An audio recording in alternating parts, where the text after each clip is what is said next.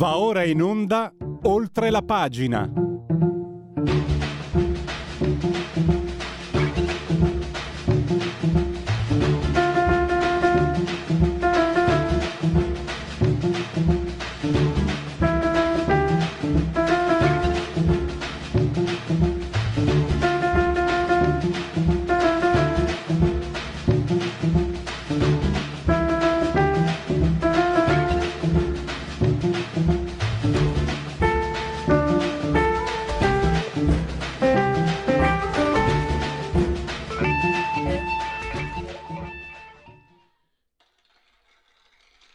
Sempre gli applausi per questa meravigliosa sigla. Non c'è tempo per i convenevoli formulaici, vi anticipo ciò di cui parleremo. Eh, le bollette, comincia a farsi sentire l'effetto domino eh, del rincaro. Eh, italiani, milioni di italiani sono morosi per bollette radio e rate condominiali.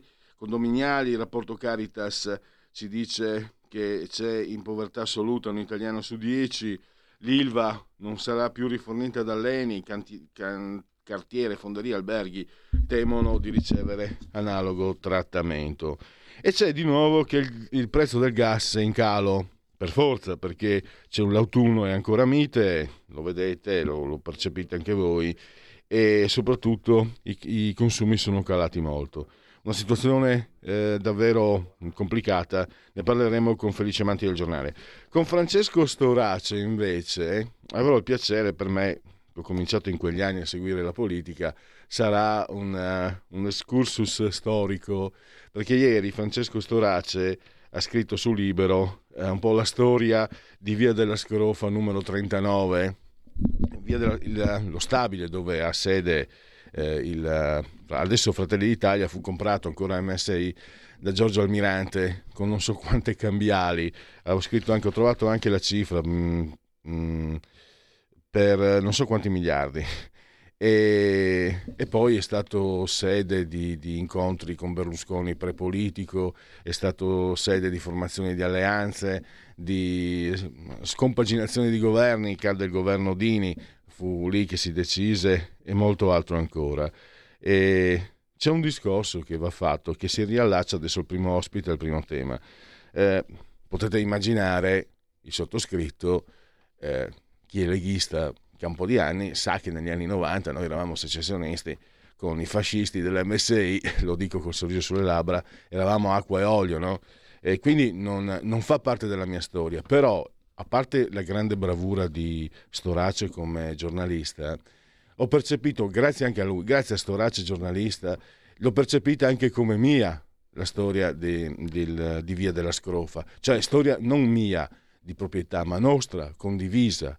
E mi ha colpito, non mi ha stupito perché la qualità di Storace come giornalista, ma anche come figura, come persona politica, devo dire che eh, ho sempre avuto simpatia personale, ma non conta, ho sempre apprezzato la sua bravura, eh, spicca di più ancora in un momento nel quale dall'altra parte col cavolo che ti vogliono, che vogliono condividere, continuano insulti su insulti. Si parla di fascismo. Beh, per me è molto fascista quello che ho visto succedere con Lorenzo Fontana. Cosa ha detto Lorenzo Fontana? Beh, inizialmente condividevo anch'io le ragioni delle sanzioni, ma adesso riparliamone. Sapete cosa ha detto Lorenzo Fontana? Le stesse cose che ha detto il ministro delle finanze tedesco. Detto, se le sanzioni devono danneggiare più chi le applica che chi le, che chi le subisce, parliamone. E oggi ho visto sui giornali si è scatenato l'inferno. Per me quello lì, anche se storicamente è impreciso, inappropriato, quello lì è fascismo. Non, non certe dabbenaggini che, eh, che sento nella bocca di questi presunti... Eh, smettiamolo per favore di chiamarli artisti, scusatemi, ma basta. La Michelin, falsa veneta, io sono mezzo veneto, posso permettermelo. Non chiamate l'artista. Oppure quella Elodie, che non si sa cosa faccia. Certo, è un'opera d'arte, è talmente bella che lei è un'opera d'arte, ma non smettiamola sono personaggi che eh, cercano, come dire, che hanno paura di perdere di perdere eh, il guiderdone, che hanno paura di perdere il salario, eh, guadagnato con poca fatica e poco merito. Ne ha parlato eh, Giovanni Sallusti, che sto facendo aspettare al telefono. Benvenuto Giovanni grazie per essere qui con noi. Grazie a te, buongiorno a tutti. Allora, mi viene proprio da dire, con quanti zeri si scrive antifascismo? Giovanni. questa è la domanda chiave, la domanda prosaica ma fondamentale eh, ehm, che devo dire riassume perfettamente l'ipocrisia che, che sta andando in scena no? sul, sul fatto che incredibilmente forse si sta per formare un governo aderente alla volontà degli elettori, quindi di centrodestra, e, e, e questa cosa ovviamente già di per sé turba no? il, il, mainstream dei, dei giornaloni e degli intello italici. Eh, ma soprattutto c'è un'intera categoria che ha paura di rimanere senza lavoro, che è la categoria degli antifascisti di professione in mancanza di fascismo ovviamente, non, non gli antifascisti come dire, eh, eh, eroici che hanno combattuto la dittatura, gli antifascisti eh, eh in assenza di fascismo che da 70 anni hanno fatto una professione. No? Eh, ehm, eh, arrivano esiti grotteschi perché ora non so se tu hai visto ma eh, due giorni fa Giorgia Meloni ha ricordato sì. il barbaro, vile, orrendo rastrellamento del ghetto ebraico eh, parlando espressamente di barbarie nazifascista Attenzione, nazifascista detto da Giorgia Meloni, premessa tutta la storia che riepilogavi tu, diciamo, che si condensa attorno a via della scrofa, è tutt'altro che banale, perché dire nazifascista vuol dire riconoscere lo specifico contributo della dittatura italiana all'orrore. Giovanni, scusa, per... scusa, se ti interrompo così lo condividiamo anche con, con eh, gli ascoltatori. Da, da, da ex addetto stampa, queste parole qua io non avrei potuto fare di meglio, ha detto Meloni, vile e disumana deportazione di ebrei romani per mano della furia nazifascista. Secondo me eh, queste parole sono emblematiche perché eh, sono sicuramente, se non sincere, ma soprattutto sembrano sincere, cioè, non solo lo sono, ma lo sembrano, no? Cioè, eh, la, la, moglie di Cesare deve essere al di sopra di ogni sospetto. Quando usi queste parole, se, per me, sei al di sopra di ogni sospetto, sono forti e, e hanno avuto le reazioni che tu hai registrato, in, veramente eh, reazioni eh, odiose, contrarie, che tu hai registrato anche nel tuo articolo diciamo che qualunque persona dotata di un minimo di onestà intellettuale di fronte a queste parole dice vabbè è finita, non possiamo andare avanti ad accusarla di nostalgie, di ritrosie, no, di ambiguità. E invece hanno usato queste parole eh, eh ancora per dire che non basta, non è sufficiente. Eh, faccio solo un esempio, un grande professionista dell'antifascismo, in mancanza di fascismo, Paolo Berizzi su Repubblica, mm. ha detto che queste parole cozzerebbero col fatto che Giorgia Meloni in passato ha criticato eh, eh, l'ungherese di origine ebraica George Soros. Ma capite che siamo alla follia, rinunciamo a qualunque logica. Non è che criticare l'agenda geopolitica di un singolo sopravvissuto alla Shoah, che in quanto sopravvissuto mi tolgo il cappello, no? ma sono libero di contestare la sua agenda geopolitica proprio perché siamo una società libera, eh, mica vuol dire stare con i suoi carnefici. Cioè, ormai si è abdicato a qualunque minimo elemento di logica. Vedi la scena di cui non so se avete già parlato, la, lo psicodramma di ieri sul busto di Mussolini al, al Ministero dello Sviluppo Economico, no? No, non abbiamo parlato, ma se vuoi riprenderla, sì, sì, è una notizia comunque che sicuramente è stata data, ma riprendiamola pure, eh, Giovanni. Ma la riprendo perché è davvero indicativa dei contorcimenti. Allora, premesso che eh, quella cosa fotografava un dato storico incontrovertibile, no? Eh, eh, cioè che eh, nella storia di quel palazzo c'è anche Mussolini, di cui io ho un giudizio totalmente negativo ovviamente, ma non è che posso negare che è esistito. No? Eh, ehm, e, e per, per, dirti come siano eh, incoerenti e anche pavidi eh, questi, questi, fanatici della censura politicamente corretta, fossero coerenti dovrebbero dire beh, bombardiamo Palazzo Piacentini, tiriamolo giù la sede del, del MEF, no? perché Palazzo Piacentini nasce come Ministero delle Corporazioni sotto il regime fascista per espressa volontà del Duce. Quindi applicando la loro logica folle bisognerebbe tirare giù anche il palazzo poi bisognerebbe tirare giù l'obelisco con scritto Dux, eh, no? che è un'opera d'arte conclamata, bisognerebbe tirare giù la casa del fascio di Terragna Como, cioè non ci si ferma più in questa furia censoria. E, e, e sono tesi però sdoganate, anzi sembra strano chi le, chi, le critica, no? chi, è proprio il capovolgimento logico, d'altronde l'antifascismo in assenza di fascismo è di per sé uno simo. Che poi, che poi eh, per me, e tu sei una, una testimonianza, il tuo pensiero, Il vero antifascismo è il pensiero liberale, quello che ammette l'interlocutore, quello che cerca il confronto, quello è il vero antifascismo. Perché dire tu sei un porco fascista, eh, ti sparo a vista, un prete, un fascista, un punto nero, eccetera, eccetera, quello è, è, quello è fascismo, che si ammanta di comunismo, cioè totalitarismo. No? Guarda, tu qui hai toccato secondo me il vero nervo scoperto. Eh, qual è la grande ipocrisia da sempre, da subito, secondo me, del, diciamo, dell'antifascismo all'italiana?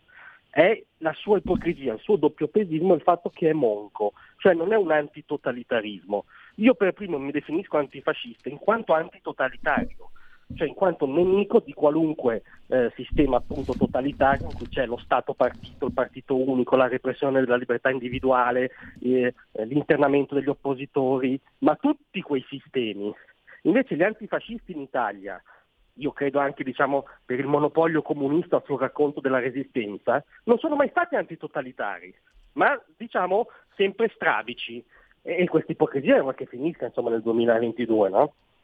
Sì, lo si vede, guarda, lo notavo. Ieri ho, ho seguito l'intervista di Lorenzo Fontana da Bruno Vespa e ha detto, no, quando dice, ah, all'inizio ero anch'io favorevole alle sanzioni alla Russia, poi vedendo gli effetti dico ripensiamoci. Oggi ho letto sui giornali, francamente, non si, può, non si, può, leggere quello che è stato scritto. Bello è che Lorenzo Fontana ha detto grosso modo le stesse cose che ha detto e più volte, credo, il ministro delle finanze eh, tedesco. E però, appunto, visto che si chiama Lorenzo Fontana, eh, per non dire quello che disse sul tempo De Benedetti, insomma, che disse eh, questa guerra è solo un favore a Biden, ho detto De Benedetti, ma tutto bene e per non parlare del fatto che quando il Papa parlava di pace, il Papa dal primo giorno parla di pace, per mesi è stato ignorato, adesso che non sono più al governo vedo i loro giornali che con, il, con l'effigie del Papa, per non parlare del fatto che se il Papa parla di aborto lo ignorano bellamente, ma quello si vedeva già ai tempi di Giovanni Paolo II, dire la verità. Ecco, è questo il, il pensiero illiberale e che per estensione, per facilità di comprendonio, io chiamo fascista. Poi magari sono inappropriato io, sono, sono ignorante anche, quindi eh, questo però è il pensiero, è il pensiero che, che io definisco fascista, ma che ovviamente eh, ha connotati storici differenti, potremmo dire anche totalitarismo comunista, insomma, massimalista, un pensiero massimalista che, che, vedo, che vedo, molto diffuso, ma soprattutto lo vedo, lo vedo, diffuso negli antifascisti. Ma poi c'è anche, eh, scusa sto parlando troppo, eh, Giovanni, quello che denunci tu, gli opportunisti poi. Eh, non è che io non credo che l'Italia sia più terra di opportunisti di altro, ma come dire, eh, in Italia hanno un humus per crescere meglio, eh, si diffondono, crescono e, e li vediamo tutti i giorni. No, non c'è dubbio perché è, sai, è un segnale di riconoscimento no? per appartenere a una pseudo elite che poi non è una vera elite, no? perché una vera elite guida i processi. Questo è un salotto bene che i processi li subisce, cioè reitera all'infinito queste parole d'ordine eh, appunto vuote di contenuto come l'antifascismo in assenza di fascismo. Devo dire che sono loro che diciamo eh, ehm, destoricizzano la categoria di fascismo, in questo peraltro insultando le vere vittime del vero fascismo, e quindi poi hai ragione tu, cioè a quel punto se la vuoi appiccicare a chiunque, la dovresti appiccicare anzitutto a loro, perché sono loro oggi i liberali, quelli che non tollerano il dissenso, quelli che vogliono un pensiero unico. Sicuramente il racconto delle posizioni di Fontana oggi è surreale. Io ti dico per onestà e chiarezza, io la penso più su questo tema come Ignazio La Russa, cioè io credo che eh, eh, diciamo, proprio perché ci piace la società aperta occidentale dobbiamo eh, sostenere la lotta degli ucraini, almeno finché sono invasi da un tiranno. Ma ciò detto, non solo Fontana è legittimato a esprimere le sue opinioni, ma le sue opinioni eh, eh non sono mica una bestemmia, cioè come hai detto tu sono opinioni circolanti nella classe dirigente europea, sono opinioni che ha espresso prima con la, ancora autorevolezza il Papa, sono, eh, come dire, è normale che in un dibattito ti si confronti, no? Questo stigma che viene appiccicato eh, con poi l'ipocrisia che dimostra quello che dici tu, sul fatto che i presidenti eletti delle due Camere siano figure divisive. Scusami, io ti cito solo, Laura Boldrini e Fausto Bertinotti non erano figure divisive come storia politica, è solo che erano divisive ma eh, a favore della sinistra e quindi appena sono stati eletti sono diventati subito dei nomi tutelari della Repubblica, ma erano divisivi quanto la Russia e Fontana, no? E, e capisci che è tutto un racconto che è viziato eh, da, da un doppio pesismo inaccettabile. Tra l'altro, grazie a te anche eh, al tuo articolo, perché mi era sfuggito. Insomma, io ieri ho visto questa eh, scrittrice ungherese naturalizzata italiana, Edith Brooke, che attacca Meloni, dice parole vuote per legittimarsi. Eh, essendo una sopravvissuta all'olocausto, diciamo, prendi questo attacco, eh, lo, lo, lo osservi, lo ascolti, ti fermi prima di dire e però tu dopo, hai, tu invece hai registrato che su Corriere della Sera, forse del, mi sembra sul Corriere, no? forse deludendo chi l'ha intervistata, un'altra scrittrice italiana, Lia Levi, anche lei sopravvissuta all'olocausto, ha usato uh, parole chiarissime, ha detto che quelle di Meloni sono dichiarazioni ineccepibili. E quindi vuol dire che, eh, vuol dire che insomma, un certo, un certo tipo di, di, di, malafede viene smascherata proprio da una, questa scrittrice sopravvissuta all'olocausto. No, ma infatti Lia Levi, devo dire, con un grande coraggio e una grande onestà intellettuale, eh, ha riconosciuto un'ovvietà storica che ho anche cercato di ricordare nel mio articolo. Eh, io come te non vengo dalla storia di Via della Scopa, quindi questo lo mettiamo in premessa, però bisogna essere eh, dire, onesti e, e, e filologici. Eh, il primo a innestare una svolta vera e irreversibile nella destra italiana non è stato neanche Gianfranco Fini, è stato Giorgio Almirante. Giorgio Almirante, che peraltro schierò da subito il MIS per esempio su posizioni filo-americane filo-israeliane, eh, ehm, ma al di là di questo, eh, eh, disse in una famosa intervista al Corriere della Sera, io non voglio morire da fascisti, io voglio costruire una destra moderna conservatrice, di cui io credo Fratelli d'Italia oggi è l'approdo finale. Poi può piacere, non piacere, non do giudizi nel merito, ma il processo eh, va riconosciuto, no? Eh, eh, e con quella frase Elia Levi, come dire, mette un punto al di là di ogni sospetto, però è la sopravvissuta sbagliata, detto con enorme rispetto, perché appunto non dà, eh, non dà addosso alla Meloni, non evoca lo spettro fascismo, quindi è passata un po' in sordina rispetto appunto ad altri che sono stati tirati per la giacchetta nella ti... grande commedia dell'antifascismo. Ecco, e io dico chapeau a Levi. Giovanni, ti chiedo una riflessione. Allora, eh, nell'84 proprio Giorgio Almirante eh, andò a rendere omaggio alla salma eh, di Enrico Berlinguer. E Cinque anni dopo, eh, Nilde Iotti e Giancarlo Paietta eh, andarono proprio in via della Scrofa a rendere omaggio alla salma di Giorgio Almirante e poi di un altro missino eh, molto importante come Pino Romualdi che pensa erano morti a 24 ore di distanza. E sto parlando di, di persone che avevano vissuto anche la, la, la fase della, della guerra civile e quindi persone che eppure hanno portato questo gesto. Oggi, sai, io, io ho riflettuto, se facessero qualcosa del genere oggi, sui social sarebbe l'inferno. Sui social accadrebbero cose, eh, probabilmente vedremo il peggio del peggio, anche del peggio in- inimmaginabile. È, una, è la mia riflessione, chiedo la tua. No, io sono d'accordo con te, questo ha a che fare, credo, con la tempra e il valore degli uomini, no? Perché ehm, è un paradosso se vuoi, cioè quando c'erano davvero le ideologie novecentesche, solide, eh, tetragone, anche tragiche, perché come dire, eh, entrambe le ideologie erano dalla parte sbagliata della storia per un liberale come me, però c'erano anche queste ideologie che garantivano che la classe politica fosse formata, che uno dovesse fare un cursus honorum, che emergessero a livello di leader eh, eh delle figure mm, come dire, dotate di una cultura e di una tempra oggettiva, che spiega gesti come quelli di Almirante e come quelli che poi fecero Paiette e altri dirigenti del PC quando mancò Almirante. No? C'era un reciproco riconoscimento nonostante fosse maggiore la distanza ideologica. Eh? È un paradosso, ma di cui è responsabile, secondo me, in primis la sinistra liberal, la sinistra arcobaleno, la sinistra 5.0, che alla prova dei fatti è molto più intollerante di quella che era la vecchia sinistra del PC. È un capolavoro, ma ci sono riusciti, insomma. Eh, c'è una frase ho trovato di Pierpaolo Pasolini che pare sia una fake, no? si dice rivolto a Moravia, non ti sembra che questo eh, antifascismo sia usato per nascondere eh, la verità al popolo che, sta, che, sta, che si sta disgregando?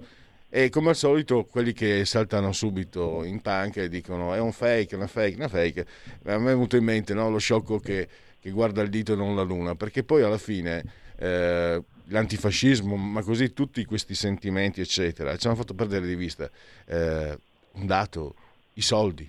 ma non per essere materiale, cioè noi stiamo progressivamente perdendo potere d'acquisto. Potere d'acquisto non vuol dire proprietà, non vuol dire consumo, vuol dire qualità della vita e ci è sottratta giorno per come la, la rana bollita se vuoi, o magari ogni tanto alzano alzano la, la, la fiamma e, e, ci scottiamo pure come nel 2007. Poi attento a dire fiamma, eh, attento ah, a dire fiamma. Ai, ai, ai, Tanto stavo anche pensando, io ho sempre avuto una naturale antipatia per il Duce, mi è sempre stato sulle balle, eh, perché aveva una faccia da cazzo e ho sempre ho adorato Gadda quando più tardi scoprì che lo chiamava il merda Eros e Priapo.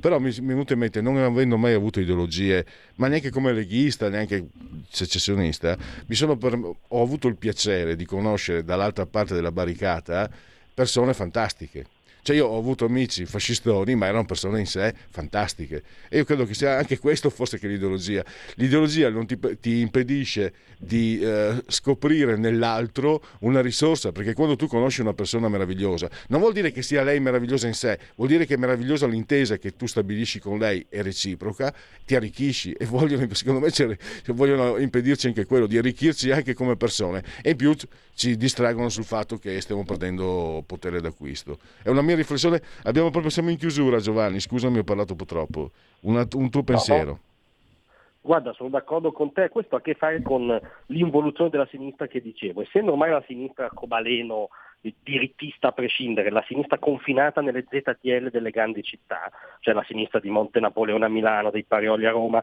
non percepisce più di tanto questa emergenza oggettiva di cui parli tu. Ha perso se vuoi in buona fede nella sua, eh, nel suo essere scollegata, ha perso proprio il contatto con queste istanze e quindi si arrovella in questi percorsi onanistici come l'antifascismo nel 2022 e mm, come dire, questo spiega anche l'esito delle elezioni, mi viene da dire. No? Certo.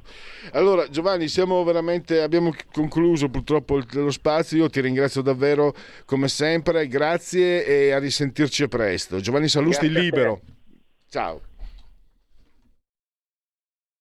Da oggi finisce il periodo di trasmissioni sperimentali a colori e inizia quello delle trasmissioni regolari, come deciso dal Ministero delle Poste e Telecomunicazioni. Cambia il giorno, cambia l'orario per la nostra Gabriella Monti con Mi ritorni in mente ogni mercoledì dalle ore 15 solo su Radio Libertà. Bacini, bacetti, baciotti.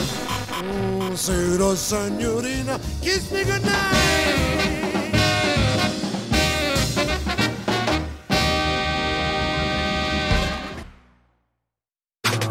Stai ascoltando Radio Libertà. La tua voce libera, senza filtri né censura. La tua radio.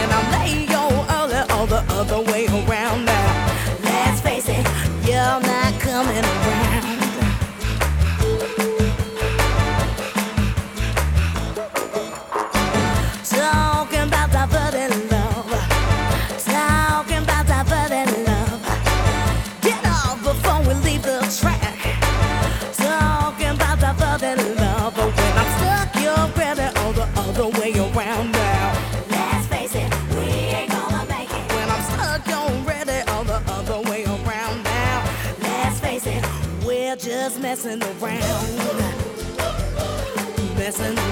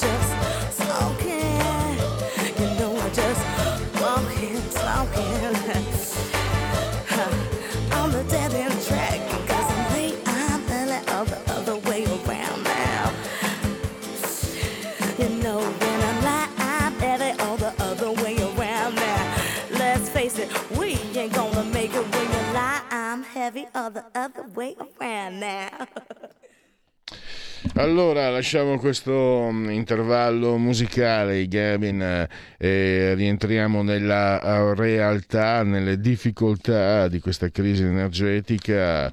Eh, la sta seguendo sulle pagine del giornale Felice Manti, che abbiamo al telefono, che saluto e ringrazio. Benvenuto Felice. Sì, ciao, buongiorno a te e ai tuoi ascoltatori. Allora, ieri hai parlato dell'effetto domino, anche i dati della Caritas, eh, che stanno ormai, insomma, si sta, sta mordendo questa crisi e oggi sei, hai, diciamo, hai arricchito questa, queste informazioni con un altro articolo, leggo il titolo, sempre più italiani in crisi, bollette aiuti in arrivo. C'è da registrare di converso il calo del prezzo del gas, che a questo punto non so come possa essere visto, come essere letto. Il calo del prezzo del gas è perché sono calati i consumi e perché l'autunno, come possiamo eh, sentire tutti, è piuttosto mite. Allora, che, come mettiamo insieme questo mosaico? Partendo da, da, da una base sicura, il momento è, è grave, serio, è assolutamente allora, preoccupante. Il momento è grave e drammatico, la situazione è molto seria. Eh, i, prezzi delle, I prezzi delle materie prime, energia elettrica in particolare, non tanto, ma il gas in particolare, sono aumentati fino anche del 900%. Il gas che viene comprato in bolletta non viene comprato con contratti a lungo termine come succedeva una volta, ma viene, comprato, viene diciamo, negoziato con contratti spot, per cui siccome in questa fase eh, parliamo di gas comprato del, diciamo, un po' di tempo fa, a quei prezzi di un po' di tempo fa, oggi la situazione è questa, perché oggi eh, il mercato del gas è in calo, lo vediamo più avanti, ma concentriamoci sulle bollette, quindi esiste un tema bollette perché ci sono bollette rincarate di 2, 3, 4, 5 volte. E ne arriveranno altre ancora più care. Eh, L'ARERA, cioè l'autorità di controllo dell'energia elettrica, ha eh, diciamo, fatto appello ai fornitori di energia elettrica che sono soggetti che lei dovrebbe controllare e che non controlla, dicendo attenzione, c'è una legge fatta col decreto aiuti che impedisce le modifiche unilaterali al contratto. Cosa sono le modifiche unilaterali? Se noi abbiamo un telefonino con TIM o Wind o Vodafone o 3 o Iliad, così le nominate quasi tutte, e Iliad ci dice guarda Ciccio da domani i messaggini anziché pagarli zero li paghi un centesimo mm-hmm. se tu sta bene continuiamo così se non ti sta bene puoi rescindere il contratto senza pagare penali questa è la modifica unilaterale il governo col DL aiuti l'ha prevista ha detto non puoi modificare unilateralmente il contratto il che significa che se tu hai negoziato un prezzo col tuo gestore quel prezzo lo paghi ok? Pronto? ora eh, ah. sì scusami, no. ecco, dicevo, se tu hai negoziato quel prezzo col tuo gestore, tu quel prezzo devi pagare. Non puoi bonificarlo in corsa. Cosa stanno facendo alcune società? Stanno facendo una surrettizia modifica unilaterale chiedendo a dei soggetti, piccole e medie imprese, alberghi, acciaierie, eccetera, eccetera, una fideiussione bancaria a garanzia delle bollette o in alternativa stanno estinguendo i contratti per sospetto di morosità, cioè dicono siccome sono per certo che tu non mi pagherai, io da questo momento non ti do più il gas, te la vedi con un soggetto che si chiama fornitore di ultima istanza, che io nell'articolo in- qualche giorno fa ho ribattezzato bolletta di cittadinanza, sono bollette riservate a persone che non hanno possibilità di pagare e che sono fondamentalmente diciamo, sostenute dalla fiscalità generale, quindi da tutti noi. Il rischio è che molti di questi soggetti che non pagheranno le bollette finiscano prima di essere considerati morosi in questa fornitura di ultima istanza, che però il gas lo prende da qualche parte e lo prende dai famosi stoccaggi che noi abbiamo tanto faticosamente riempito. E qui venga il prezzo del gas. Perché il prezzo del gas in questo momento è in calo? Il prezzo del gas in questo momento è in calo perché il gas, se è diciamo, gassoso, non si può stoccare facilmente. Quello che si può stoccare si può stoccare nei, negli stoccaggi, che sono delle vecchie cave, vecchie caverne, dove era contenuto il gas eh, diciamo, in origine, no? che vengono utilizzati come depositi. Più gas c'è in questi depositi, più è difficile metterne dentro altro, quindi non possono riempirsi al 100%, si possono riempire al massimo al 94-95%, che è la percentuale di riempimento di oggi. Quindi tutto il gas in eccesso Siccome nessuno lo usa perché purtroppo per fortuna fa ancora caldo, il gas resta invenduto. E tu mi insegni una legge di mercato, quando il gas non ha compratori cala di prezzo, ma questo non significa che non ci sia bisogno di gas, significa che quel gas a questi prezzi non viene venduto perché ci sono dei soggetti che nel nord Europa te lo pagano di più, perché sono disposti a pagarlo di più perché in nord Europa già fa più freddo, quindi questo gas non è che resta fermo, finisce da in altri soggetti, in altri paesi, in altri competitor. Quando il gas diventerà merce più cara e più rara, a quel punto il rischio è che le bollette abbiano un ulteriore impazzimento, per cui c'è da domandarsi cosa si può fare per evitare che la gente resti senza luce e senza gas. Il governo, ed è il pezzo di che ho fatto, ha fatto oggi, ha fatto il punto, ha scoperto che ci sono almeno 5 milioni di persone che sono potenzialmente morose, Solo in Lombardia, secondo un dato pubblicato al giornale oggi, sarebbero almeno 800.000. Parliamo di un, milane- un lombardo su 10, di conseguenza più o meno in media un italiano su 10, 5 milioni di persone, sono potenzialmente morose. Cosa puoi fare per aiutare queste persone? O dagli i soldi cash per dire presi questi soldi e usali per pagare le bollette, oppure in alternativa può fare delle rateizzazioni di queste rate a 6, 8, 10, 12, 24 mesi, per cui il costo della rata shock, 1000 euro anziché 100 euro, anziché essere pagati in un mese in una soluzione, viene pagata in più soluzioni. O per le imprese si può studiare uno strumento che si chiama credito d'imposta sulla bolletta. In buona sostanza risparmieresti circa il 10%, ma come abbiamo scritto noi sul giornale, un commercialista ci ha illuminato in questo, siccome il calcolo del credito d'imposta va fatto sul surplus di energia pagato in più rispetto al 2019, al 2020 al 2021, che è un calcolo abbastanza complicato, se il calcolo lo fa il gestore della società energetica è facile e tu il calcolo lo fanno loro e tu applichi lo sconto. Se il calcolo devi farlo tu e sbagli, il rischio che noi abbiamo denunciato è che a fronte di uno sconto poi ti venga dire, riconosciuta un errore a monte e quindi che ti vengono richiesti non solo indietro i soldi ma con tanto di mora. Perché poi alla fine della fiera, qual è tutto il vero problema di cui diciamo, dobbiamo parlare con chiarezza? Il problema è che poi tutti questi soggetti che non riusciranno a pagare le bollette finiranno evidentemente sotto eh, diciamo, cartella esattoriale, perché chiaramente questo genere di eh, risorse, se non vengono utilizzate e distribuite per tempo, porteranno le persone a decidere scientemente i 100 euro in più che hanno di spenderli per mangiare oppure per fare altre cose piuttosto che per pagare delle bollette. Per cui esiste un tema legato anche alle cartelle settoriali e penso che sia un tema di che la nuova maggioranza, anche se non è formalmente organizzata a livello di governo, sta già, eh, su cui sta già lavorando. Eh, ehm, Felice, volevo chiederti il comportamento di Arera. Qualcuno ha detto anche, eh, insomma, che oh, era possibile, per esempio, rivedere i, i- i- i patti, i paletti presi a suo tempo da Leni con la borsa, con la borsa di Amsterdam, il TTF, insomma. Eh, come stanno Sì, allora- agendo coloro che hanno responsabilità decisionale eh, in, in questi frangenti, secondo te? Allora, la questione è molto delicata, nel senso che, ehm, che sui mercati del gas ci sarebbe stata una tempesta perfetta come l'ha definita un esperto di economia come, e di energia come Massimo Nicolassi che noi oggi sentiamo sul giornale, era, si era capito già a settembre dell'anno scorso. Perché qual è il tema? Il tema è che l'energia, come scrivevo oggi citando Alberto Clò, non è un dato politico, no? È un dato com- più complesso, cioè non si può pensare, e qui parlo anche delle liberalizzazioni sbagliate che ha fatto il PD negli anni 2000, di cui diciamo, si parla oggi nel mio pezzo. Eh, diciamo, l'energia è, è stata considerata un bene scambiabile come fosse oro, come fosse diciamo, un bene di consumo, senza pensare che proprio l'energia è un tema sensibile dal punto di vista della politica, dell'ambiente, della geopolitica, delle guerre, delle pandemie e delle carestie. Quindi già a settembre del 2021, dopo la pandemia, si è capito che per tanti motivi il prezzo del gas sarebbe aumentato, tant'è vero che noi sul giornale abbiamo fatto un pezzo dicendo attenzione che qui si rischia il lockdown energetico perché già a settembre-ottobre del 2021 il prezzo del gas che di solito oscillava in questa borsa TTF da 20 a 30 dollari in un anno ha cominciato a oscillare di 10, 15, poi 20, poi 30, poi 40, poi 50 dollari al giorno.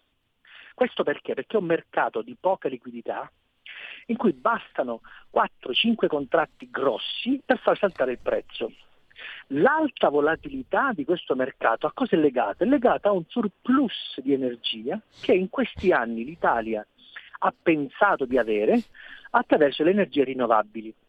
Ma le energie rinnovabili che noi abbiamo strapagato perché abbiamo puntato più sul ricompensare gli incentivi che la materia prima che veniva fuori da queste energie rinnovabili, lo dice la parola stessa, sono rinnovabili e a volte non si rinnovano. L'anno scorso l'eolico inglese non ha funzionato. L'anno scorso ha fatto particolarmente freddo in Norvegia, ha fatto particolarmente caldo in Brasile. Tutte queste diciamo, dinamiche ambientali hanno inciso sulla formazione del prezzo del gas, anche perché Mm. il gas è una materia contendibile. Se io ho più soldi, pago di più. Cosa sta facendo la Cina oggi? La Cina oggi dice, siccome il mio PIL fa schifo e non vi dico quanto faccio di PIL, poi si è visto quando il nuovo presidente Xi ha di fatto giurato per la terza volta diventando di fatto una specie di secondo Mao no? Nella- nell'immaginario Mm. collettivo cinese, hanno occultato la pubblicazione dei dati del PIL, perché i dati del PIL non sono così felici come si pensava, per tanti motivi. Se io sono la Cina e decido di esercitare la mia pressione economica perché ho bisogno di produrre più possibile perché devo crescere più possibile e dico metto compro io tutto il gas possibile e immaginabile, gli altri non possono fare altro che stare a quel gioco lì. Quindi in qualche modo quelle liberalizzazioni fatte nel 2000 hanno reso la materia energetica contendibile come altri beni senza pensare alle conseguenze sociali che questa cosa avrebbe avuto. Noi avevamo una situazione di sostanziale monopolio di Eni Enel fondamentalmente, che se l'avessero lasciata così come oggi in qualche modo ci avrebbe in qualche modo più protetto, più tutelato, perché avremmo avuto dei player più grandi che andavano a negoziare con altri soggetti eh, una quantità di materiale sufficiente per garantire diciamo, la nostra energia, cioè sono, erano e sono soggetti che possono muoversi anche non solo come soggetti diciamo, privati, ma anche come soggetti pubblici perché sono public companies, che difendono l'esigenza e diciamo, l'interesse nazionale del paese. Queste privatizzazioni le hanno un po' svuotate, ma hanno creato una specie di ibrido per cui Eni è pubblica fino a che non deve portare utili a casa e se tu porti utili non puoi essere pubblica, cioè non puoi fare delle cose in perdita perché devi dare conto ai tuoi azionisti. Cioè, il discorso vale per Enel, vale per Edison e vale soprattutto, e lo scrivo anche oggi, per le municipalizzate che sono nate grazie ai soldi dei milanesi, dei lombardi, degli emiliani, dei romani e che oggi, grazie anche a questi soldi, al sacrificio di questi soggetti, di questi luoghi, sono diventati player internazionali. E se io sono un player internazionale come era, e devo staccare la luce al barista perché se non stacco la luce io vado in perdita, io gliela luce gliela stacco, quindi io era, io Acea, io A2A, vengo meno al mio ruolo di soggetto legato a una municipalità e a una zona, perché prevale il mio interesse privato, di società privata per azioni, che deve dar conto ai suoi azionisti e non può fare, tra virgolette, beneficenza. Vedi dove ci porta tutta questa situazione qui? Mm. La privatizzazione sbagliata, fatta male dalla sinistra, ci ha, porta- ha portato il mercato dell'energia a essere un mercato in cui di fatto qualcuno ci smena. mentre se avessimo avuto dei soggetti diciamo nazionali più forti, più potenti, in grado da soli di competere, avremmo avuto un po' più di protezione. Questo significa che ci saremmo salvati, perché se c'è scarsità di domanda o c'è scarsità di gas, non è che puoi farci molto, voglio dire, no? Ma certamente Eni, Enel e altri soggetti sarebbero stati più in grado di sopravvivere a un mercato così volatile. Quale sarà quindi la ricaduta di questa vicenda qua? Che, e chiudo il discorso, se io non pago, io me la faccio franca, io consumatore perché ho la- il fornitore di ultima istanza, c'è qualcuno che mi paga l'energia che tanto paga pantalone. Io fornitore che tu non mi paghi, salto per aria. E se io salto per aria, vuol dire che io no, perdo posti di lavoro, perdo PIL, perdo soggetti. Quelle bollette lì comunque finiscono nella fiscalità generale, comunque lo Stato deve allargare i suoi cordoni e pagare. Ma quando questa cosa diventerà, diciamo, circolare, quindi quando ci sarà questo effetto domino, cadono i clienti, cadono i fornitori, qui si rischia veramente di bloccare un paese, perché poi significa che anche alcune aziende, anche alcune ditte sono costrette a chiudere i battenti o a ridurre i consumi o a razionare l'energia. Nei giorni scorsi è passata quasi inosservata una dichiarazione del presidente di Nomisma Energia, Davide Tabarelli. Nomisma Energia è un soggetto che fa ricerche nel campo dell'energia molto credibile. Questo signor Tabarelli ha detto una cosa molto semplice ma anche molto dura. Ha detto bisogna militarizzare i consumi. Cosa vuol dire militarizzare i consumi? Vuol dire che ci vuole qualcuno che scientemente dica tu sì, tu no. L'ospedale sì, l'azienda no. Il centro commerciale no. Eh, non lo so, il giornale sì. Qualcuno che decida scientemente in scarsezza di materia prima gas chi può continuare ad avere il gas e chi no. Quindi come vedi il tema è veramente molto molto delicato e io non vedo da questo punto di vista che diciamo, questa situazione eh, venga affrontata con la giusta attenzione, Ecco. perché mi sembra che le rassicurazioni del governo, e chiudo, siano un po' troppo ottimistiche.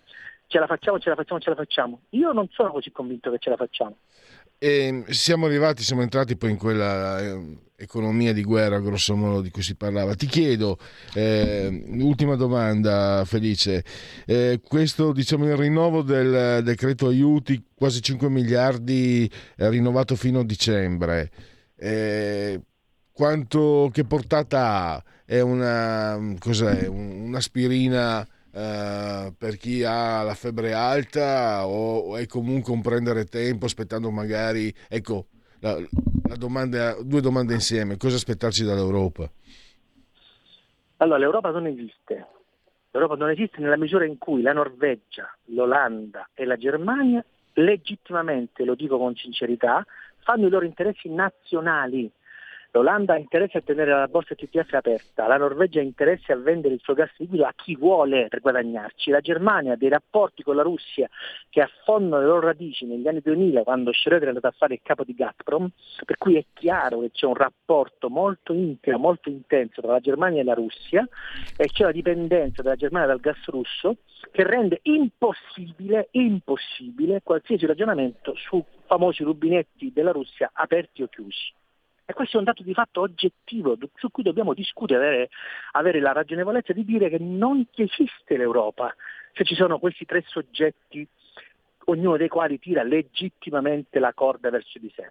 Ci sono soggetti come la Francia che hanno il nucleare, ci sono soggetti come la Germania che il nucleare lo volevano spegnere e sono costretti a tenerlo acceso. E anche Greta Thunberg, che non è stupido, dice teniamo le centrali accese piuttosto che comunque le centrali dal punto di vista del risparmio energetico della produzione di CO2 sono comunque più green di tanti altri, eh, diciamo, tante altre modalità di energia come il carbone che sono ovviamente altamente inquinanti.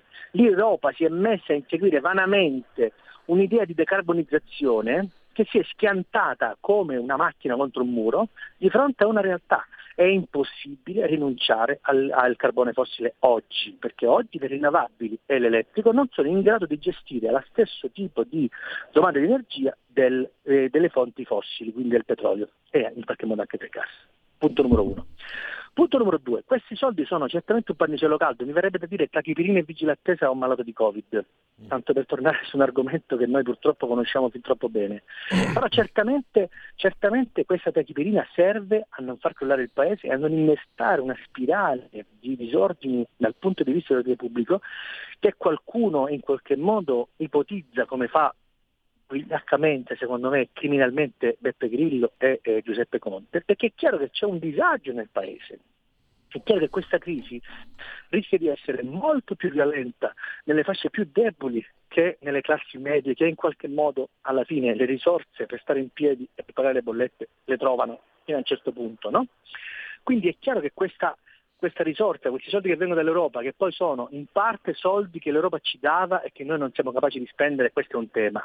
In parte sono figli di un famoso tesoretto che il governo Draghi è riuscito a ottenere perché ha di fatto con un PIL molto importante che c'è stato in questo 2021 eh, è riuscito a risparmiare dei soldini circa 10 miliardi di mancato deficit, no?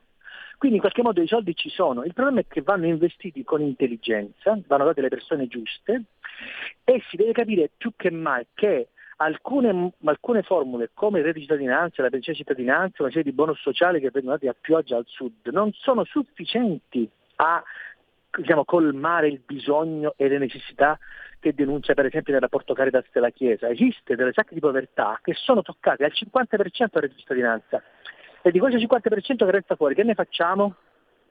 E perché ci sono così tanti sprechi nel reddito di cittadinanza? Perché la legge è stata scritta così male? E perché guarda caso la maggior parte delle violazioni di questo reddito di cittadinanza sono in Campania che è il feudo elettorale dei 5 Stelle e sono i 5 Stelle che sobillano la piazza e che invocano la piazza? Noi dobbiamo avere il coraggio di porci queste domande e di darci delle risposte. Io le risposte ce l'ho, ma immagino che la classe politica sia pronta a capire che c'è questo oggettivo rischio dei disordini di piazza e che in qualche modo questo è forse il vero pericolo. Paradossalmente ci, ci, bisognerebbe aspettarsi un autunno caldo dal punto di vista climatologico e un autunno freddo dal punto di vista delle piazze. Questo è il mio auspicio e questa è la mia riflessione che consegno ai tuoi ascoltatori e alla politica.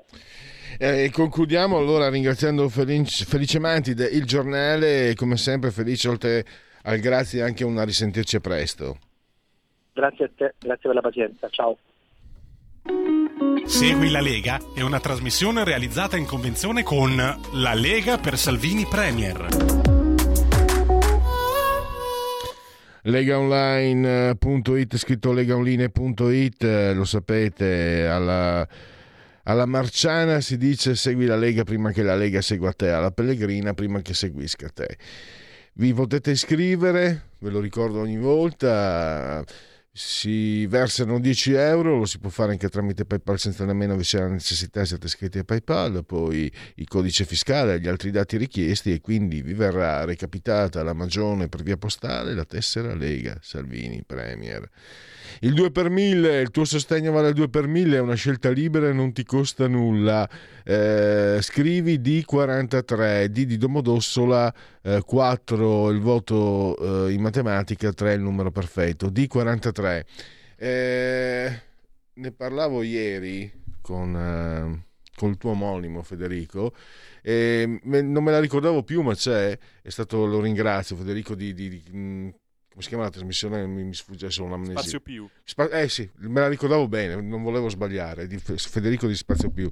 E ricordava come il 2 per 1000 comunque, cioè non è che se non lo versate poi vi restano i soldi in tasca, viene, viene redistribuito, quindi eh, è un modo per impiegare, in un certo senso è un modo per impiegare come volete, come preferite, soldi che non avete comunque.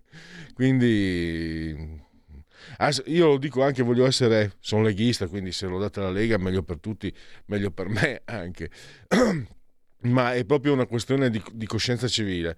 Se, visto che lo Stato, tra l'altro siamo in Italia, non ho capito questo prendere soldi e distribuire, vabbè, siamo in Italia, un paese complesso, eh, però comunque come coscienza civile, visto che sai che hai una parte di questi soldi che, che devi comunque eh, far arrivare a determinate associazioni, in questo caso un partito politico, eh, decidere di destinarlo secondo la propria volontà, eh, per me è, una, è anche una, eh, diciamo un segnale di coscienza, di coscienza civile nel senso più laico possibile. E andiamo avanti. Che saggio che sono diventato. Ah, eh, parliamo degli appuntamenti TV e radio. Quindi abbiamo eh, Oggi pomeriggio il presidente della conferenza delle regioni, nonché della regione Friuli Venezia Giulia, vale a dire Massimiliano Fedriga, oggi un altro giorno su Rai 1. Poi eh, direi basta, non ce ne sono perché gli altri si sono già svolti in questa mattinata. Quindi Massimiliano Federiga, ve lo ripeto, qua alle 15.30 questo pomeriggio, Rai 1, oggi è un altro giorno. Direi che per eh, Segui la Lega, Sassufì e possiamo andare anche in time out. Segui la Lega è una trasmissione realizzata in convenzione con La Lega per Salvini Premier.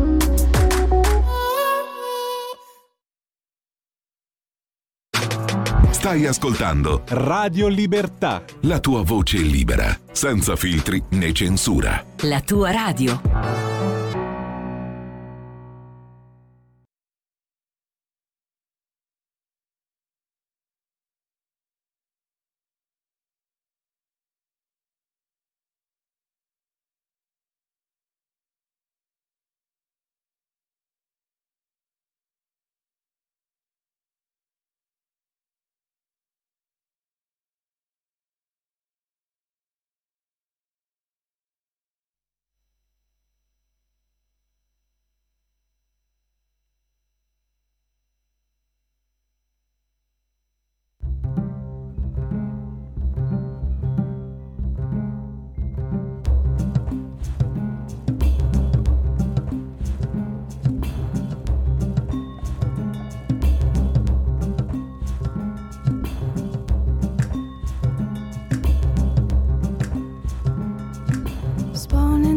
This memory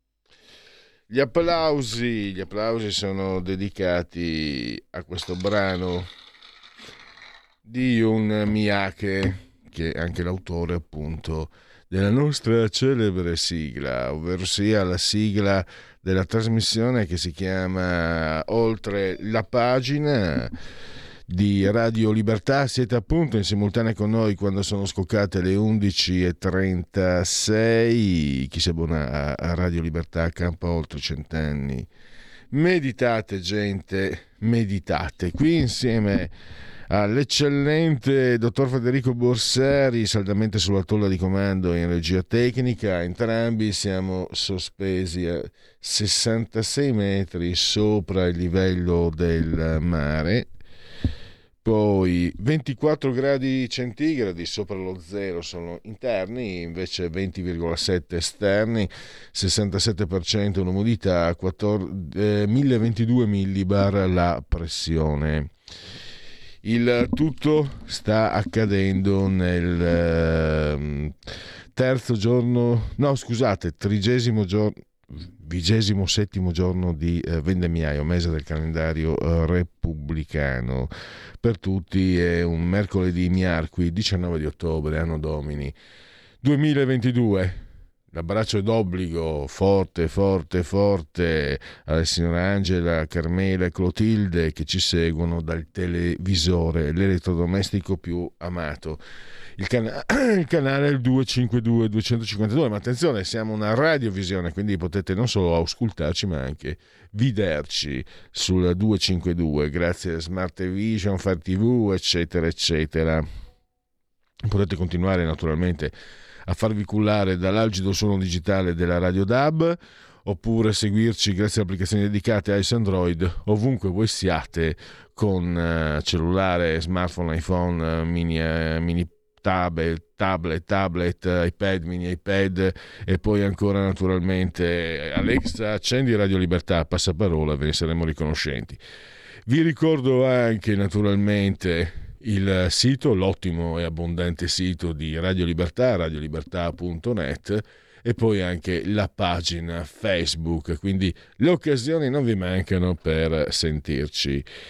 E eh, è stata l'occasione per rivedere gli ultimi decenni della storia politica contemporanea, il bellissimo articolo che ieri eh, Francesco Storace e lui può dire io c'ero, ha dedicato a Via della Scrofa numero 39. È passata la storia politica degli ultimi decenni eh, tra quelle stanze. E abbiamo Francesco Storace, lo conosciamo tutti, e ne- qui nelle vesti di giornalista di Libero. Benvenuto Francesco, grazie per essere qui con noi. Buongiorno, grazie a voi. Io volevo partire, poi ti do la parola per riepilogare tutto quello che, che- a cui hai assistito in prima persona, da protagonista peraltro, e che adesso puoi raccontare, che adesso racconti. Quello che mi ha colpito molto, soprattutto visti i tempi attuali, eh, Storace, è che leggendo il tuo articolo, e- e- ed è un complimento sincero il mio, si sente di partecipare a una storia di tutti, condivisa, non solo della tua parte politica, della quale io non faccio parte, di quella che era, tu adesso sei eh, venuto dalla parte giusta, no è una battuta, Eh, mh, rendi eh, comune una storia recente, eh, con, con- proprio anche grazie alla bravura mh, nel narrare quello a cui hai assistito. E ho pensato che dall'altra parte, purtroppo in questi tempi, vediamo che non si vuole condividere, eh, non si vuole condividere nulla, c'è solo contrapposizione. E questo è un, eh, un- un dato negativo.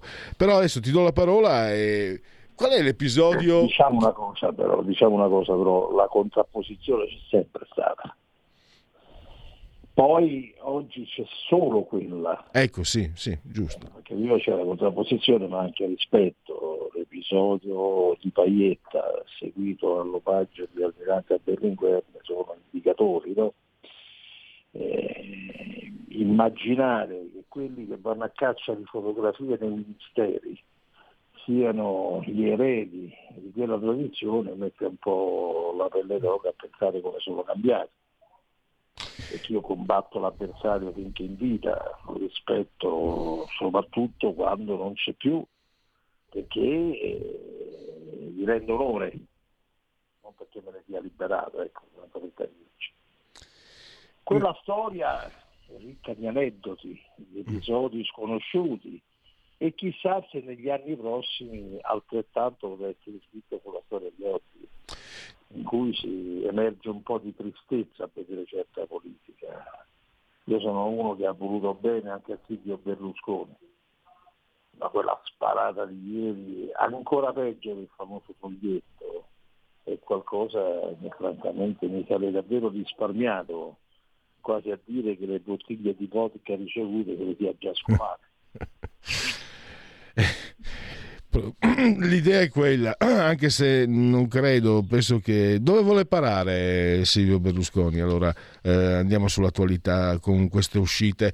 Cioè, qualcuno ha scritto che un leader eh, non deve essere prevedibile, ma a questo punto sembra una, una lepre marzolina eh, il cavaliere. Insomma, eh, ho capito però c'è sempre un limite, non bisogna mai valicare, che anzitutto il rispetto di se stessi, no? perché poi se si finisce a fare il leader in maniera caricaturale eh, diventa abbastanza imbarazzante per tutti. Eh, non puoi attribuire al tuo interlocutore di aver condiviso la scelta di un ministro se non è affatto vera, no? Il caso della giustizia. Eh, non puoi eh, pensare di poter raccontare questa storia di Putin. Eh, io perché non sono uno dei più accaniti detrattori del leader russo, ma credo che abbia sbagliato di grosso. Il fatto che ci stai in dolce conversazione epistolare è qualcosa che mette in difficoltà il governo, che deve nascere soprattutto. Allora eh, sarei un po' più quieto, ecco. capisco l'esigenza di rappresentazione nei ministeri, perché insomma i voti li ha presi, è determinante anche lui, però ci sono modi e modi di condurre delle trattative. Anche perché c'è una vecchia, una vecchia abitudine della politica eh, che insegna che quello che non puoi fare adesso lo fai dopo. Eh, se non mi soddisfi è chiaro che poi io eh, te la faccio pagare, come si dice, no? nelle commissioni, in Parlamento. Non c'è bisogno di fare tutto sto teatro. Ma eh, Giorgia Meloni, eh, secondo te, credo, immagino sia stata anche un po' una tua allieva politica. Come, come si sta muovendo in mezzo a queste difficoltà eh, interne? Che, il fuoco amico no? si chiama eh, quello che sta succedendo. no, eh, a me fa rabbia quello che vedo, perché poi c'è un patrimonio eh, che il centrodestra ha messo insieme con i voti di milioni di elettori e nessuno si può azzardare a sciuparlo. Io votato per Salvini, è noto, ma una volta che il nostro popolo ha scelto una leadership, quella leadership li rispetta e fa bene Salvini da questo punto di vista per dire davvero con modo felpato, senza strafare.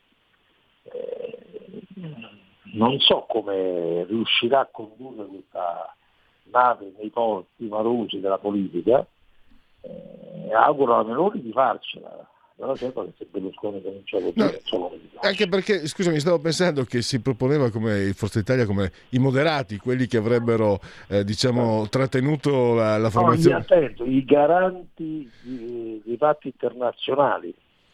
Ora, siccome il patto che ci riguarda non è quello di Varsavia, ma è l'altro, quello atlantico, beh, io vorrei che essere certo su questo. E non vorrei che ci sacrificasse Tajani per una giornata di follia. Mm. E torniamo al tuo articolo, quali sono, beh, li hai riepilogati anche, li hai anche scritti, ma qualche, qualche brano di storia, qualche brandello di storia che ti è rimasto particolarmente... No, c'è qualcosa che non sono riuscito a inserire per la lunghezza dell'articolo ovviamente. Eh, ricordo le memorabili riunioni dell'ufficio politico in cui il presidente Cesitella eh, faceva brevi cenni sull'universo in due ore, diciamo, che trapassava al suolo. Eh, però diciamo, Via della Scrofa ha rappresentato la vitalità di una comunità.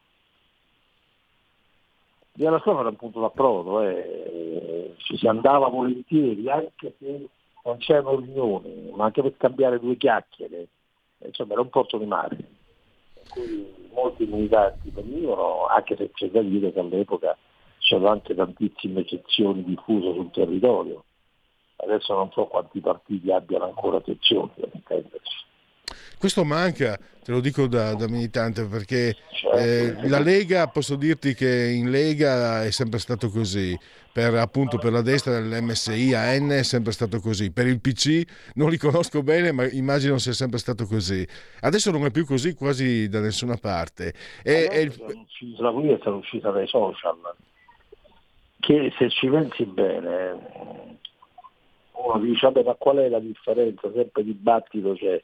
No, però con la storia degli account falsi, sui social ti dici cose che di persona non ti saresti mai detto. Cioè la fisicità della politica che era data anche da una sezione in cui ti incontrai, litigati pure, ma non si arrivava mai a trascendere. A me capita, per esempio, di pubblicare ogni tanto una vignetta che qualcuno mi manda, prendo la sparo sui social, Mhm. mai a fare vignette, me la attribuiscono riempiendomi di insulti, che sono delle cose incredibili. Poi vado a vedere, sono account che hanno 3-4 follower, no, profili, perché non c'è nemmeno il coraggio di mettersi il proprio nome e cognome. È qualcosa di inaccettabile, diciamo. Allora purtroppo questo è il gioco di oggi. Quello, quello che lo dico magari ai più giovani, quello che si prova nella vita di sezione, che era veramente lì non avevi via di fuga, dovevi affrontare perché ci si affrontava in dibattiti eh, infiniti, no? Fino, Interminabili. con, con, con 40 col fumo di sigarette incredibile eccetera La- la- io per, che ero fumatore ecco però quello è una, è una palestra mh, quello è, una- è un modo per imparare anche eh, perché sei anche quasi costretto ad ascoltare certe volte quando eh, invece di Nel, cambiare Messi- nel Messico una particolarità in più, permetti, prego che era quella, eh, soprattutto nella città di Roma, ma credo anche a Milano eh, e a Napoli, nelle grandi città, eh, vivevi negli anni di piombo, quindi avevi anche eh, qualche timore in più a frequentare quelle sezioni, perché in certi casi ti sparavano. Mi è Ecco. capitato più volte di aver sentito le pallottole attorno alla testa, però insomma lo facevi con quell'incoscienza giovanile che però ti faceva sentire un eroe del tuo tempo. Eh, beh, diciamo così, il fatto stesso che chi ne parli eh, ne abbia ricordi mh, molto, non solo dettati dalla nostalgia, ma molto belli, significa che sono stati momenti sicuramente forti per tutti quelli che hanno... Io guarda, lo dico anche pensando a quelli che militavano nel PC, pensa cosa ti dico. Certo, non c'è dubbio. E, e forse, e forse anche per quello c'era rispetto, mentre adesso eh, si sta eh, perdendo. Un'altra cosa, leggendo il tuo articolo, ripeto, veramente eh, è stato, l'ho letto più volte perché proprio è stato pro- un piacere.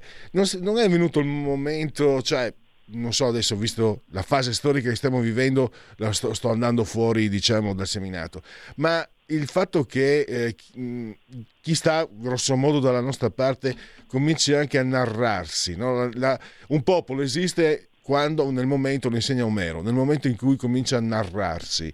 Ecco, diciamo in genere la cultura di- di- nel quale metto anche la Lega in questo caso, di centrodestra. eh, io, io vorrei- io ti chiederei, guarda, mi prendo questa confidenza, vorrei tanto che tu leggessi, che tu scrivessi un libro su questi, questi 40 anni che tu hai vissuto tra l'altro in prima persona da protagonista. Diciamo io un primo libro l'ho già fatto, è uscito 2016-2017, è quello che era intitolato La prossima destra, che è stata una narrazione no, della mia biografia politica, anche con altri episodi gustosi raccontati. Eh, è chiaro che sarebbe da aggiornare all'infinito, perché allora chi poteva mai immaginare in quegli anni che la Meloni sarebbe assolta leader del paese? e quindi è racconto di storie che si intrecciano, no? gente che smette di far politica, gente che ricomincia a far politica, che dà iper dispersa.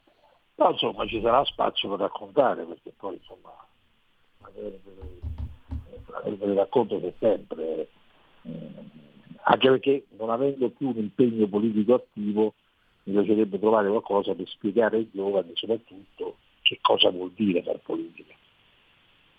Senza- Troppo spesso c'è un giudizio ingeneroso, no? per cui si pensa che siano solo soldi e poltrone. Eh, in realtà c'è tanto sacrificio anche.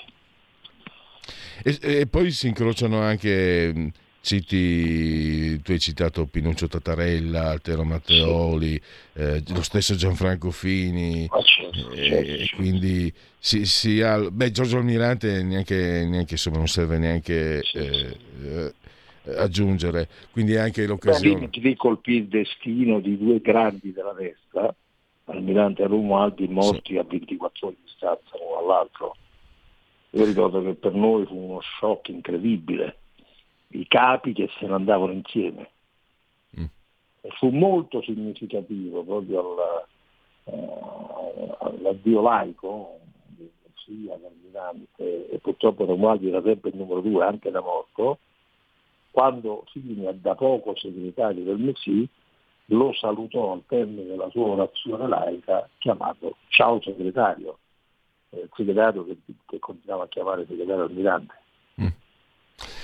Diciamo E- pelle d'oca a raccontarlo. Diciamo, ecco. Eh beh, assolutamente. E Ignazio La Russa, Presidente del Senato, Guarda, a me piace molto come si sta muovendo, soprattutto il suo discorso iniziale, eh, ci stavo ripetendo quando parlavi dei, dei giovani e del PC, quel ricordo che ha fatto di Sergio Ramelli, di Fausto Iaio è stato esemplare. È stato il discorso della pacificazione. E sbaglia la sinistra a sottovalutarne la portata. Perché, vedi, se ci fosse molto spesso si parla delle date, io faccio il caso 25 aprile, no? Da questa parte del campo eh, è- c'è difficoltà a riconoscerlo come dato edificante proprio perché spesso l'antifascismo lo si è eh, praticato con quel termine militante che significava violenza, sangue, morte. Io ho visto i miei giovani amici, fratelli, li chiamavamo camerati, assassinati nel nome dell'antifascismo militante, come fai a chiedermi di essere quell'antifascista là? Se ci fosse un riconoscimento della Repubblica, compreso il 25 aprile, a date che hanno fatto la storia della Repubblica italiana e possono essere condivise, pensa anche lo stesso 10 febbraio, il giorno della memoria, no? a me piacerebbe una legge che riunisce 6-7 date nella Costituzione che dice la Repubblica Italiana si snoda attraverso il ricordo di queste date.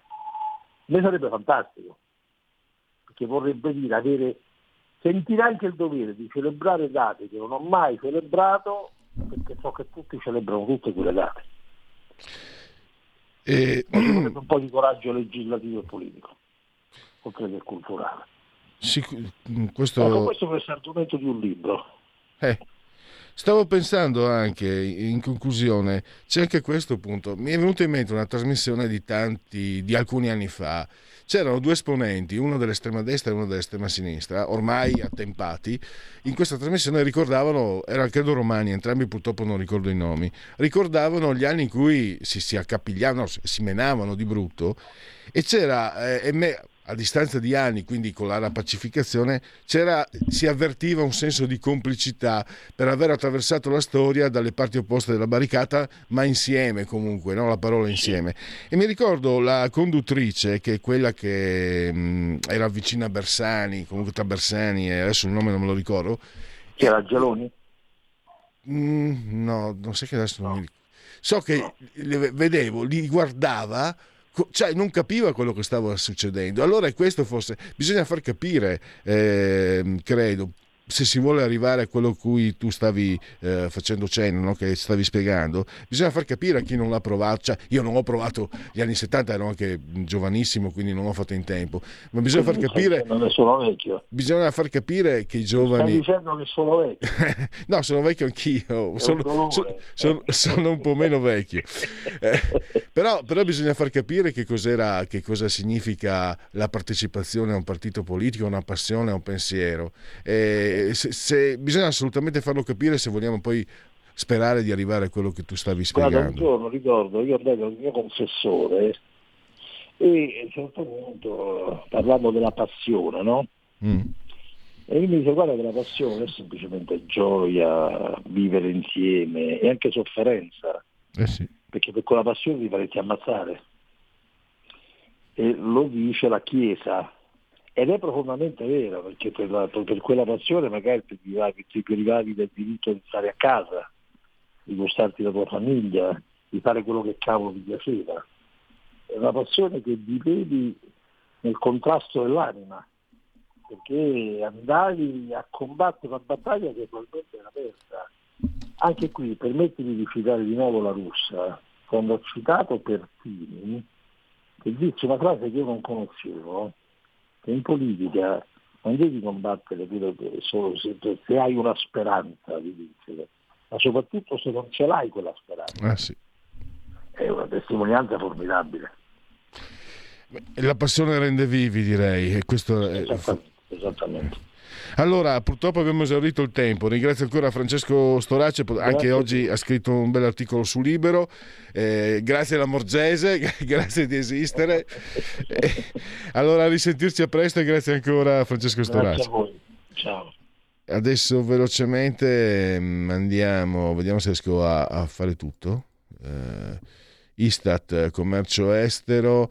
Ad agosto si stima una crescita per le importazioni più 4,2, flessione per le esportazioni meno 3,6.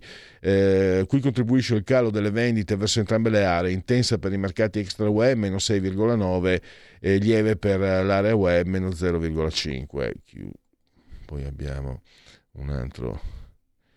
Eh, mortalità per causa del decesso nel periodo luglio-dicembre 2020 eh, pari a 368.826, anche se eh, ancora provvisorio.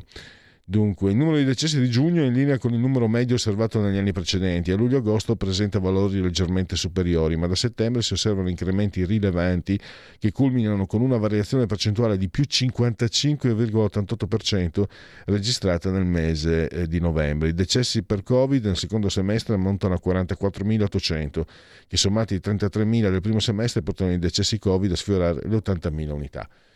E adesso abbiamo un sondaggetto, vediamo un po'. Apriti sesamo. Eh, Demos and Demetra, commissionato dalla Repubblica, eh, futuro del PD, serve un nuovo congresso 20%, è un partito che deve essere rifondato 40%, è un partito che ha concluso il proprio percorso 33%. Eh, le primarie dovrebbero essere più aperte eh, con candidati esterni 44 eh, devono essere mantenute le regole del passato 21 sono uno strumento ormai superato per il 19 i segretari del questi sono i valori però tra gli elettori del PD i segretari Bonaccini 26 Schlein 9 Bersani 4 De Micheli 3 Conte 3 Leita 3 Calenda 2 insomma il popolo del PD ha le idee chiare, i dirigenti, posso permettermi, mi sembra, oh, hanno idee chiare sui loro interessi, non sugli interessi del PD, perché insomma, persino io mi permetto di dire che eh, sei Bonaccini lo metti capitano, punto e basta, non è che, se- se- non è che sei Haaland lo metti centravanti, punto. non è che stai lì, no, ma forse si potrebbe prendere quello lì, quello bravissimo, Rafael Leao del, del Milan, lo mettiamo, no. Se hai Haaland lo metti centravanti, basta. Lo dice, lo dice uno che non è che simpatie per quella banda. Genetriaci del 28 giorno di vendemmia mese del calendario repubblicano, Miarqui, 19 di ottobre, Marsilio Ficino, un eh, umanista. Il vero amore non è altro che un certo sforzo di volare alla divina bellezza desto in noi dall'aspetto della corporale bellezza, destato in noi dall'aspetto, del, dallo aspetto della corporale bellezza. Un genio, Boccioni, un genio calabriso. Ecco, ho citato eh, la Schlein, eh? sì, sondaggio. Ecco, Boccioni. Schlein sembra una creatura di Boccioni e questa è per i colti, quindi non è per tutti. quindi non posso andare oltre. Comunque disse: tutto il mondo apparente deve precipitarsi eh, sui- su noi amandosi. Vasco Pratolini, poi Juanita Murro, specchio della vita, Gianfranco Daronco, furlanologo. Eh, Gunnar Nordahl, il pompierone del Milan, Ferenc Pinter, illustratore eccezionale. Divine, eh, Harris Glenn Milstead, eh, la musa di John Waters, Veronica Castro, anche i ricchi piangono. La Moto 500 di Virginio Ferreri, ehm, il- la Bonelli di Mauro Marcheselli e la Divina, la signora Rutelli, meravigliosa, l'amo sconfinatamente. Ovvero sia Barbara Palombelli. La classe non è acqua. Grazie a Federico, grazie a voi per aver scelto Radio Libertà, buon proseguimento a tutti. Pop Economy, attenzione, vi aspetta Pop Economy.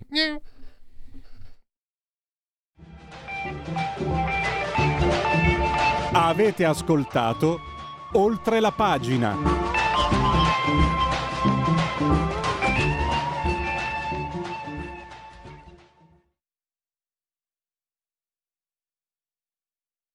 Leonardo Sciascia, Il caso Moro, 1981.